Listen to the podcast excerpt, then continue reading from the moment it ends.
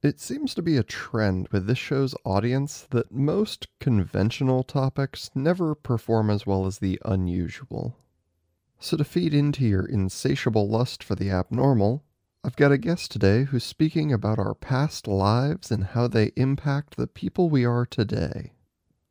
Welcome to the Just Dumb Enough podcast, a show that acknowledges no one is always an expert by dispelling misconceptions with real experts. I'm your host, as always, Colton Petry. My guest today is Christa Okon. During some routine oral care, Christa found herself having visions of Adolf Hitler and Nazi Germany. She was understandably confused, frightened, and off put by these intrusive memories. Over time, she came to understand that we as humans have an ability to tap into some highlights from the past lives we lived. You'll soon hear her description of how these seemingly unconnected people have far reaching impact on you, even after their deaths. For long-time listeners, this isn't the first time reincarnation has come up, but it is most certainly the first to claim that we can access traits and memories from the other people we could have been. It's quite the thought process to engage in, and I highly recommend you come to it with an open mind.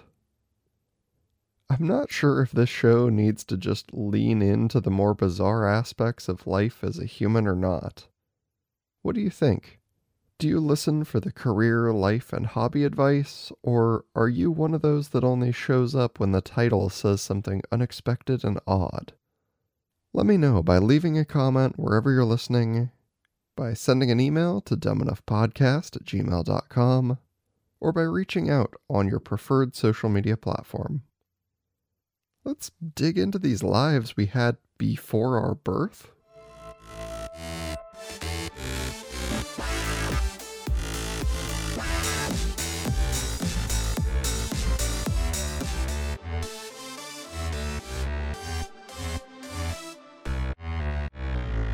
Welcome to the show, Christa Okon.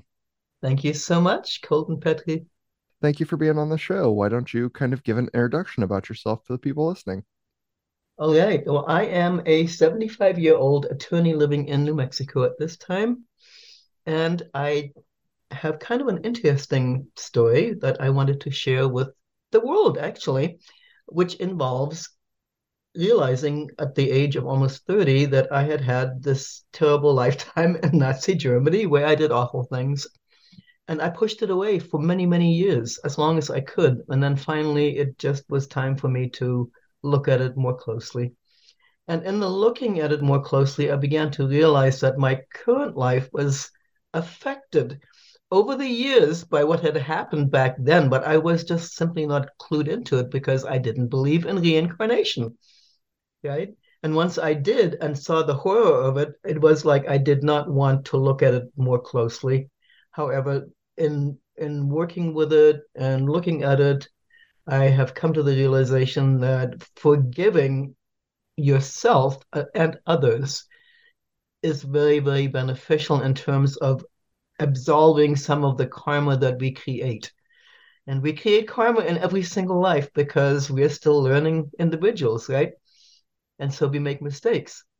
And our higher selves do not think of the mistakes as being horrible like we do here on the planet. They just look at them as mistakes and learning opportunities.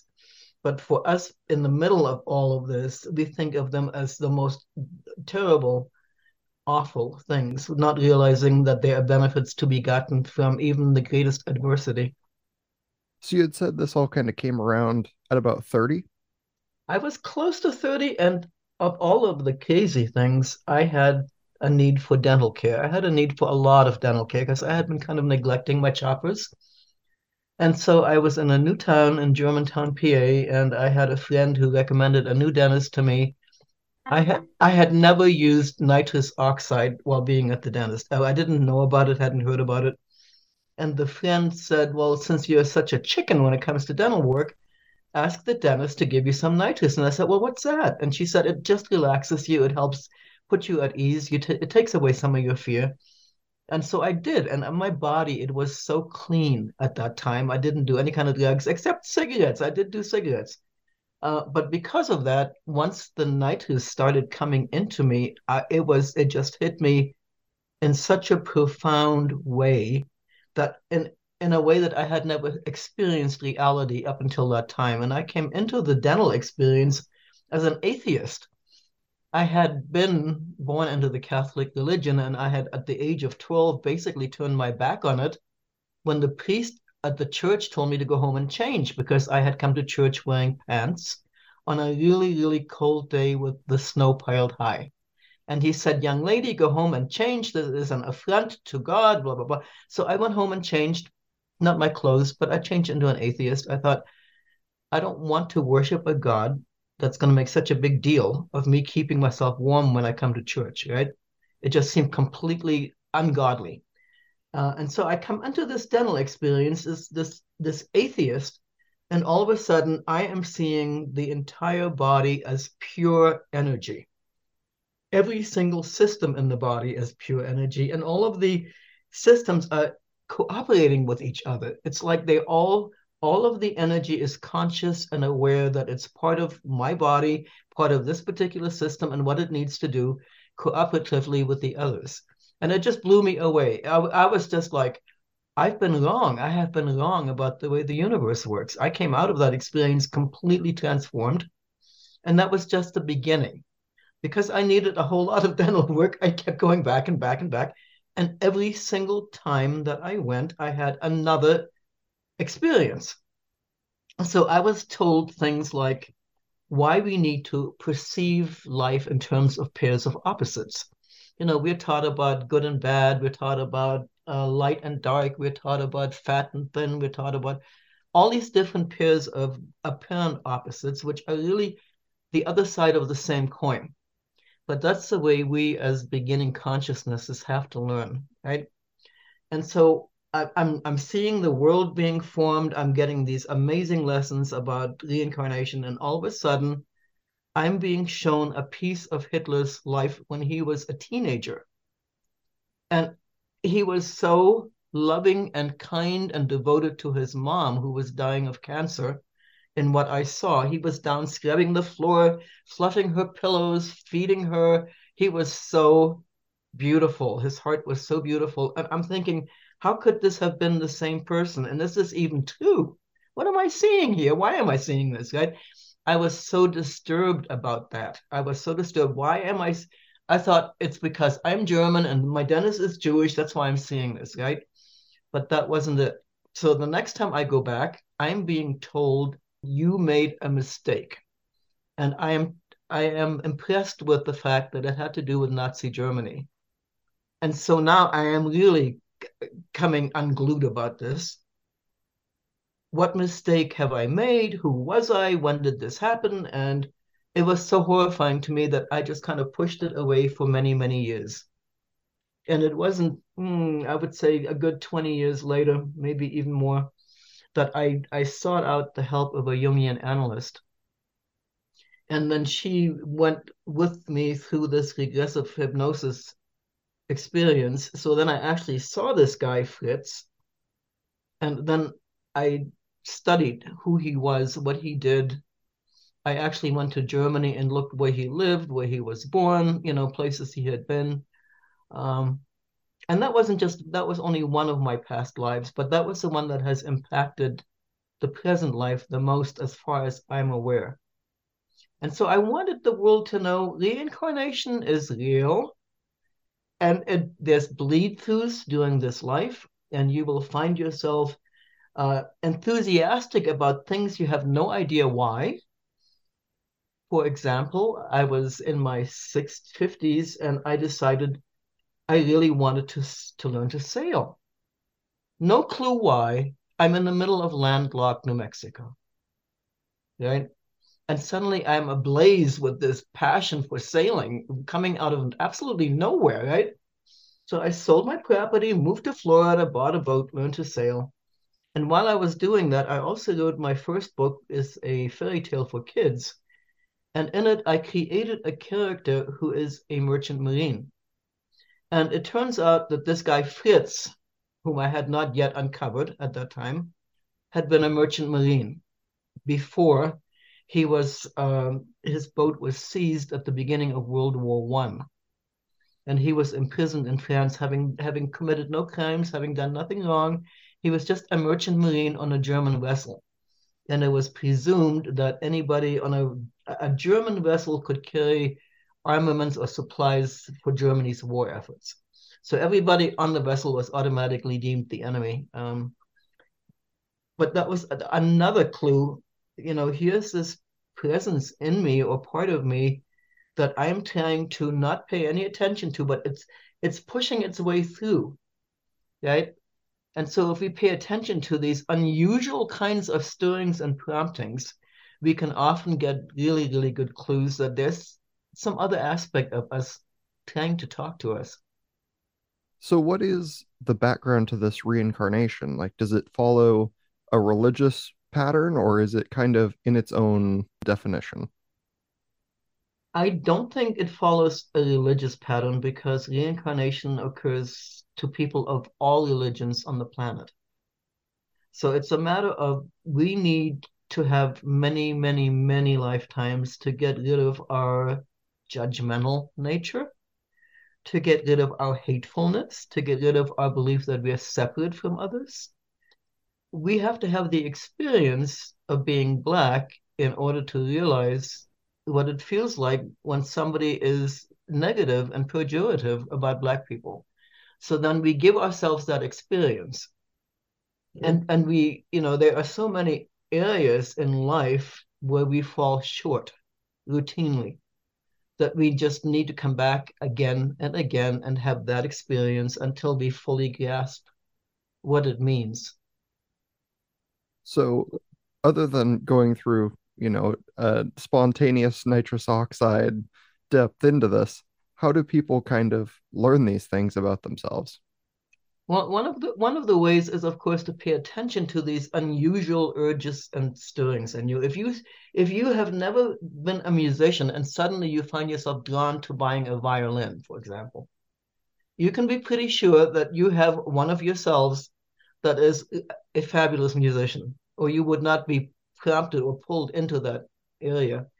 Uh, the easiest way really is if you pay attention to your dreams you you will see yourself in other lifetimes you will see yourself in other kind of apparel from another lifetime from another century you will find yourself with problems that are unique to a certain people or you will even find yourself speaking a foreign language comfortably so if you pay attention to that you will see yourself in other lifetimes that's another way so i went through regressive hypnosis with the jungian analyst that's another way uh, the nitrous, of course, was another way. And then there's people like Ram Dass and Timothy Leary, and they did it with LSD, right? Massive doses of LSD, and then they saw the infinite that way. There's so many ways to do it. There's so many ways to encourage it. And once I was standing at the kitchen sink early in the morning washing dishes. All of a sudden, I felt myself, a nine year old boy, sitting on a roof in London at the time of Queen Victoria's coronation. And I could feel the slate on the roof. I could smell the moist, pungent air. I heard the music of the approaching procession. And as this kid sitting up on the roof, I was so excited about this. But the whole thing lasted only one minute and then nothing else. I, I was not able to find out anything else about this boy. And he may very well have tumbled off the roof that day. It was pretty steep where he was perched that might have been his last day, but um, that was a very interesting way for me to see another life. Then I also went to a master hypnotist who is no longer alive. He just died a couple of years ago, Dick Sutphin. He was very, very famous in the 70s, 80s, and 90s and wrote books. He took 100 of us down through regressive hypnosis in a ballroom in Houston in 1983. And I had gone expressly wanting to know why am I moving around so much in this lifetime? I have moved more than 30 times, you know, but born in Germany, moved to Canada, moved to the United States, lived in eight different states, and frequent frequent moves and not knowing why is this happening? Why is this? So this hypnotist told us at the beginning, I want you to focus on a relatively stress-free life because there's so many of you here that if one of you gets into some cataclysmic experience, I won't be able to help everybody. And so he starts to count us down. And then, as the magic of his hypnosis started to work in me, I saw myself as a 15 year old girl living in France in the 11th century. And this girl was married off to a man 20 years older than her. She had no say in the matter. He gave her three sons and then he died. And she was left with this enormous big farm. And she was the happiest, most blissful human being I have ever known. She was completely at ease with where she was in life. She didn't feel the need to go move to another place to find herself. You know, no deep introspection. She was just so comfortable and happy with her life and so productive that I, I he uh, the hypnotist progressed us five years at a time. And so I got to see her last moment on earth where she's in this bed looking at these beautiful windows that have floor to ceiling tapestries on them, which she herself had made when she was younger. And and just leaving, you know, with this feeling of satisfaction of a life well lived. So that was another experience that I saw a life. Interesting. Yeah, it seems like there's kind of a lot to read into. You know, if you're like, oh, you have these frequent dreams, or if you go to see a therapist or, or a hypnotist, or if you, you know, do any of these things, it's kind of a lot to to track down, I guess, for your average person. Well, the average person may not realize, may, may be living just on the surface of life. But if you go just a little bit deeper, and the, the experience that I had, my initial experience on a nitrous basically taught me that the way I'm seeing life with my eyes as solid objects is not accurate, right? It's really all energy. But our eyes deceive us, our senses deceive us, right? We come into these bodies and we are kind of like on the surface of life and not really looking beneath it. And if you really need to look beneath this to get the full flavor of life. Okay. And once you're in touch, you know, assumably we have a lot of these. If you're reaching back to the, you know, 11th century, like assumably there's a lot of these to go through. Is this the kind of thing where you you find that spark of passion for something should you chase that for a moment? Or is that like if you chase all of these you're going to be broke but full of hobbies? I i have a good example of that colton and one of them was um it was about 15 years ago and i went into a piano store. I just i love the sound of a piano.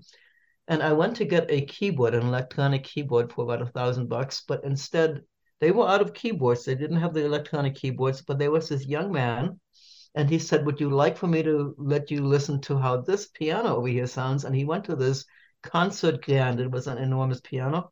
And he sat down and he played Boogie Woogie. And I mean, he just blew me away. It was so marvelous. I had to have that piano, but I wasn't a pianist, right? So uh, the piano arrives. I take piano lessons for six months, and I completely convinced myself that I have no aptitude for playing the piano. But in the meantime, I have bought this exquisite instrument, right? Which my friends now can come and play. Uh, there was another example of the boat, you know, my yearning to learn how to sail and not knowing where it came from. But I followed up on it. I went and I bought the boat and I learned to sail. And here it is Fritz, this Nazi self, whose primary passion in life was sailing. That and I didn't know that at the time. I just followed this guidance that I was receiving. So is it something you're supposed to do? Like, are you supposed to learn more about these things that you've done before, or are you supposed to avoid them to try and like gain new experiences? It's a little of each, really. I'm not sure that it, it was imperative that I buy a boat and go off sailing. I mean, I did this twice. First, I did it in 95 and I just learned how to sail the boat. But then in 2018, I really got serious about this. I bought a boat to live on.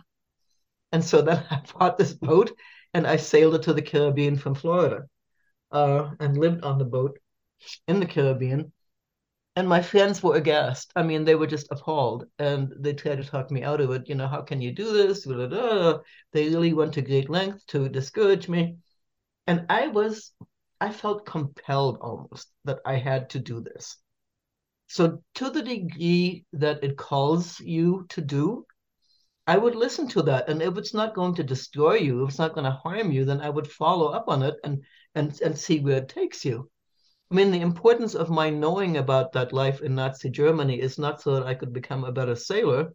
It's so that I could be more mindful when I engage in prejudicial thinking. So it's helpful to see these other selves and see how they're affecting you. Kind of a deeper look to identify and understand some some life lessons without having to live that life again. That's exactly right. To the degree that you're able to uh, to benefit from other selves, it is good to be able to identify them. And eventually, we will all be able to identify our other lifetimes. It, it'll happen. And more and more people are rising into this consciousness as time goes on.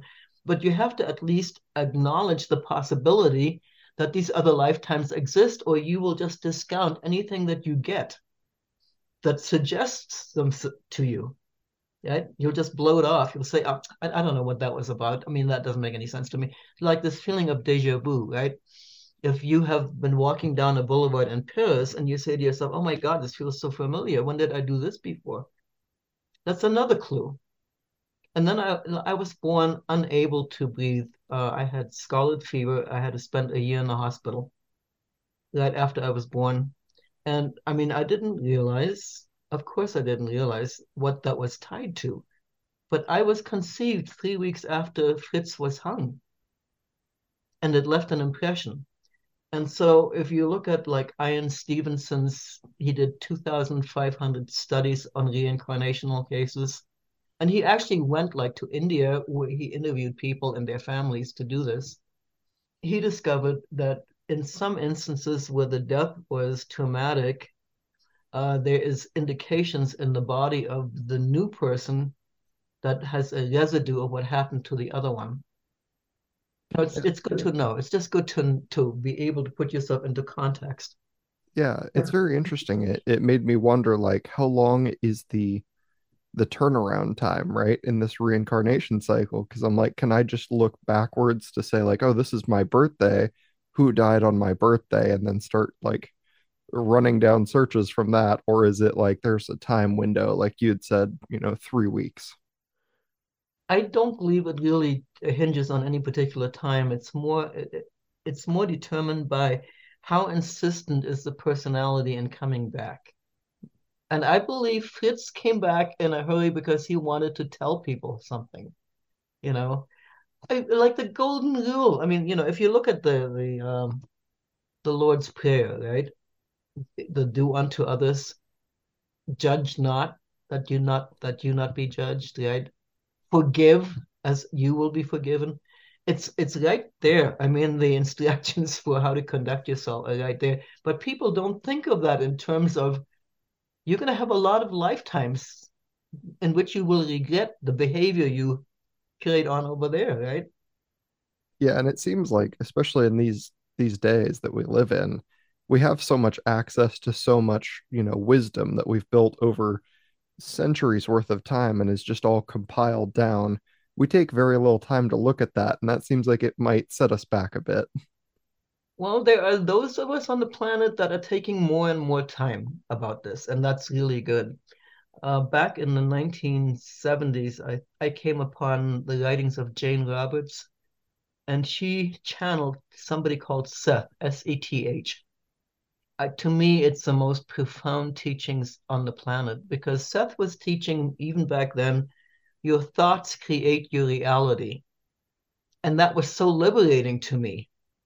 How does this happen that my thoughts are creating my, well, it's because of the law of attraction what you focus on, you bring towards you. And then I wanted to experiment. Well, how does this work? And so I was in the process of creating an employment agency for insurance personnel, and I had no knowledge as to what the insurance personnel did. I don't know why I was attracted to that, but I decided I would do this, right? So I spent enormous hours stretched out on my sofa, imagining employment agency, no, not employment, the uh, insurance company personnel managers calling me with job openings. The phone is ringing off the hook. I'm imagining applicants going on interviews. I'm imagining checks coming into my bank account. I'm imagining splendidly huge quantities of hours. But my personality, I was so shy and introverted. For me to pick up the phone and make a single call, I had to encourage myself with three cigarettes and half a cup of coffee. Oh, that was like if if you can do this, you know, you can have the cigarettes.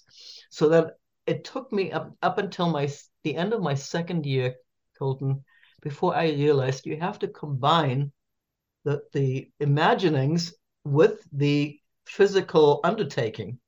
And once you have that in harmony and you're doing both drawing to yourself with your mind and the actual follow up with your activity, then it clicks. So in my third year, it finally took off. And that's just one example of putting to work the amazing teachings of Seth. Very interesting. And it kind of makes me think of, you know, as you were talking about karma earlier, when most people think like if you put bad out, you get bad back, right? I have an example of that. I mean, my life has had examples of instant karma. And one of the stories is I hooked up with this gentleman who had recently been married and regretfully so, and he wanted to get away from this wife. It was his fifth wife, wife number five. And he had bought a Cadillac that he was in the process of paying off for her. And he had given her a very expensive diamond ring. And he told me she can keep the diamond ring, but she is not keeping this car because I still have $9,000 in payments. So we're going to take this car. And he didn't ask her, he didn't tell her. He, you know, he just cha- exchanged cars. And then he intended for me to drive that car. And I was kind of a small foreign car girl. I mean, I've had Volkswagens, a Karmann Ghia, an Opel Kadett little tiny cars. I didn't like big American cars.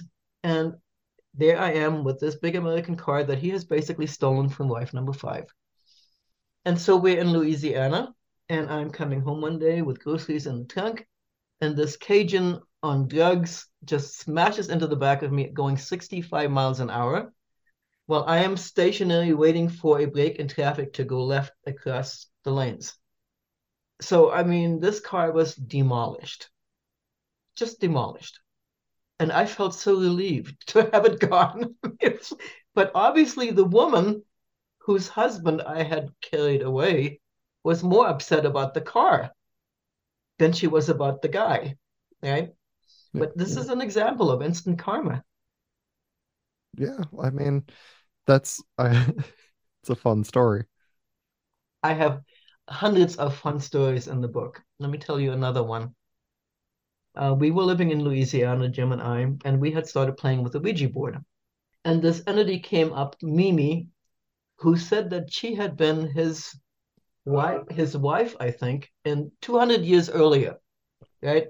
So we're talking about like the middle 1700s, where she said they had been pioneers that had traveled west, and she had apparently died of a cat bite in Tex in what became Texas. And we had so much fun with Mimi and her stories. And then one day, when Jim went to work, his coworker Doc that was his nickname, didn't show up. And he was always very punctual. And so Jim at lunchtime went to Doc's house and looking through all the windows, he saw Doc was dead in his bed. And Jim was so upset about this, he came home so shook up that I said, Well, let's let's talk to Mimi and let's find out what happened. So we get Mimi on the board, and I say to her, and, and she says, Yes, I'm here, and I'm here with Doc. Okay. So I say, what happened? How did how did he die? What? She said, well, he had a heart attack. And I said, when did this happen? And she gave me a very precise time, 2.13 in the morning. And while we were still on the board, we got a call from the place that had taken the body. And they wanted a suit of clothing. So I had also asked Mimi to give me the name of a doctor. I, I thought maybe we could get a hold of Doc's doc, doctor and, you know, get some insight that way. She gave me this name, Lavelle Fabier. It was a French name, and I couldn't find it in the phone book. And so I was beginning to have doubts, you know, that she was misleading us or not accurate. So we went to this place and they had Doc's body in the basement in a glass enclosed room. And as we got into the basement and I looked around at the wall, this is a really old building. There embedded in the wall was like this this this concrete thing with a name. And the name was Laurel Fabier. I don't know. Now I've got the shivers going through me, right? I mean, she didn't give us the name of a doctor. She gave us the name of whoever that was that had that building when it was first built, whose name was engraved in the basement walls. So she must, it was like she was standing there looking around, and that's the name she saw, right? But this is another example of how you can be in touch with the other dimensions. And, you know, some people say, oh, the Ouija board, you attract evil spirits. And uh, I don't really believe in evil spirits. I think there are people on the planet who make mistakes. Lots of us make mistakes, and it's just we are not enlightened enough to realize the impact our actions have on others. Right? Like Fritz, uh, he he ended up being Germany's plenipotentiary of labor the last three years of World War II.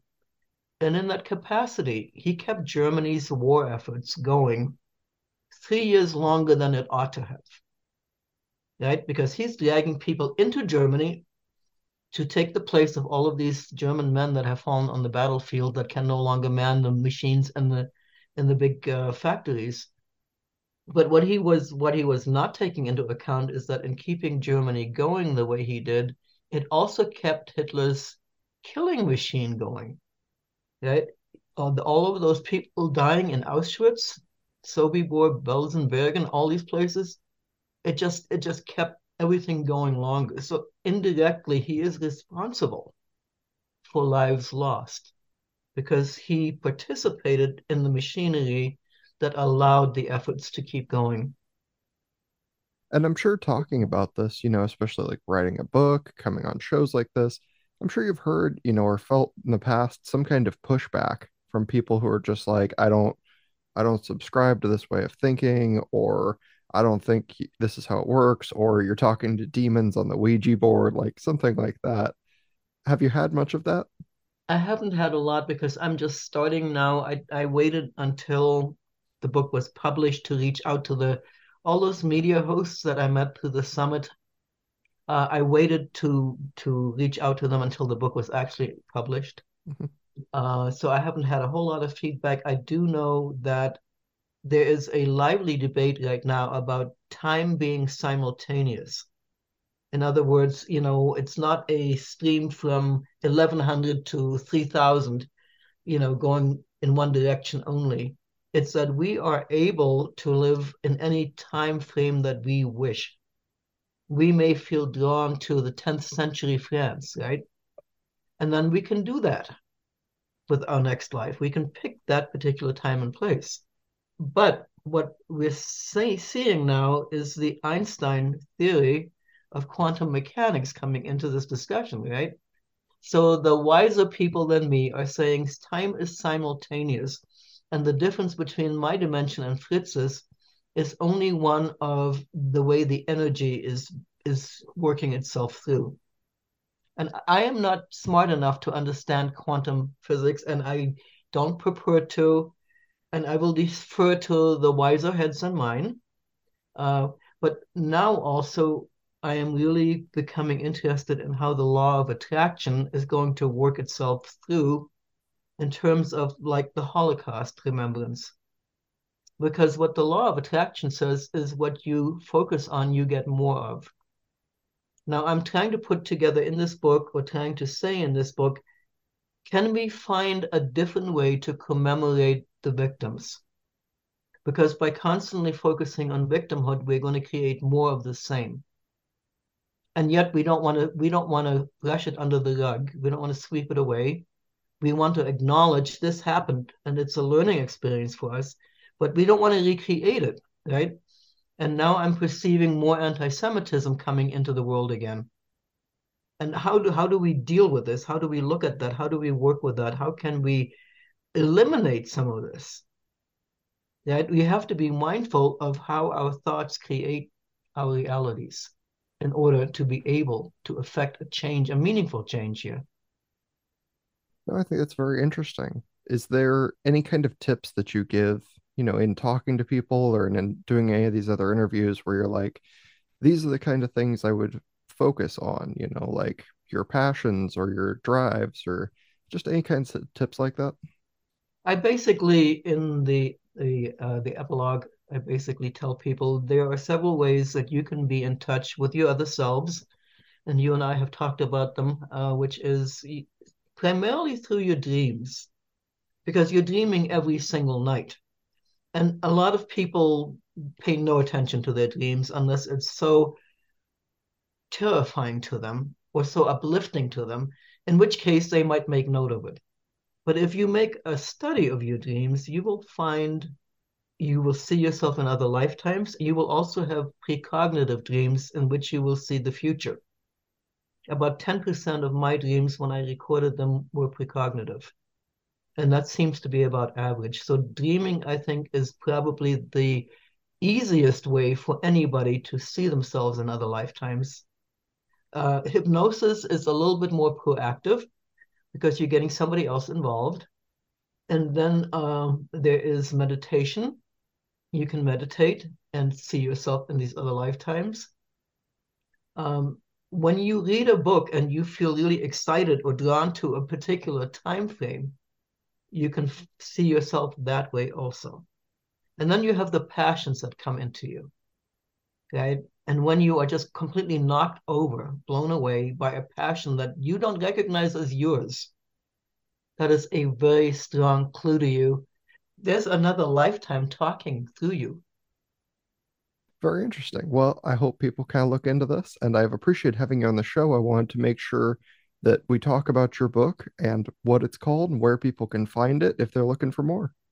Uh, it is called It Takes Many Lifetimes from Nazi to empath. And it is on Amazon. It is available in softcover, hardcover, ebook. It's even available as a Kindle Unlimited, which means that you can read to your heart's content without paying for it. And I would encourage everyone who's interested in the topic to avail themselves of this wonderful book.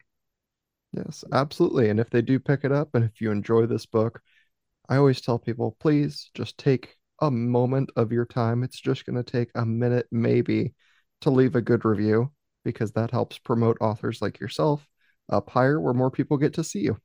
That is so sweet of you, but I would I would say it takes a little bit more than a moment because first you have to get into Amazon, then you have to find the book, then you have to go to the place where it tells you where you can leave the review. It took me, I think, about five minutes to get to that place. So needing to be completely honest here, I would really appreciate anybody taking that five minutes to write me a review. And thank you so much for your time today, Colton. Yes, of course. It was a pleasure having you on here. I appreciate it. Pleasure for me as well. So that was the episode. What do you think? Have we all experienced past lives and diverse experiences? Or do we just get one trip on this big planet? I always want to believe in the fantastical, no matter the evidence. It won't change the way I live my life, but what's the harm in just humoring the possibility?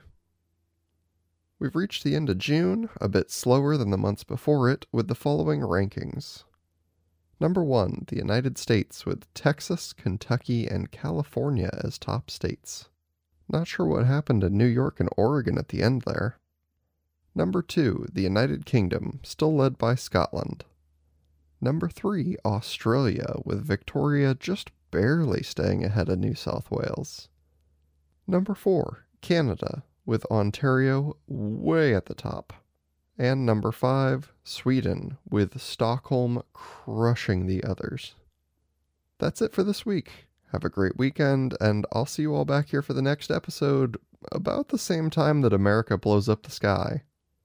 It's Independence Day next week for those unaware, and the US loves launching colored dynamite into the sky to celebrate. Until the next episode, please do all those things that help the show rating, reviewing, liking, subscribing, and don't be afraid to reach out. Dumbenoughpodcast at gmail.com or any of the social medias if you want to reach me personally. Most importantly, stay dumb.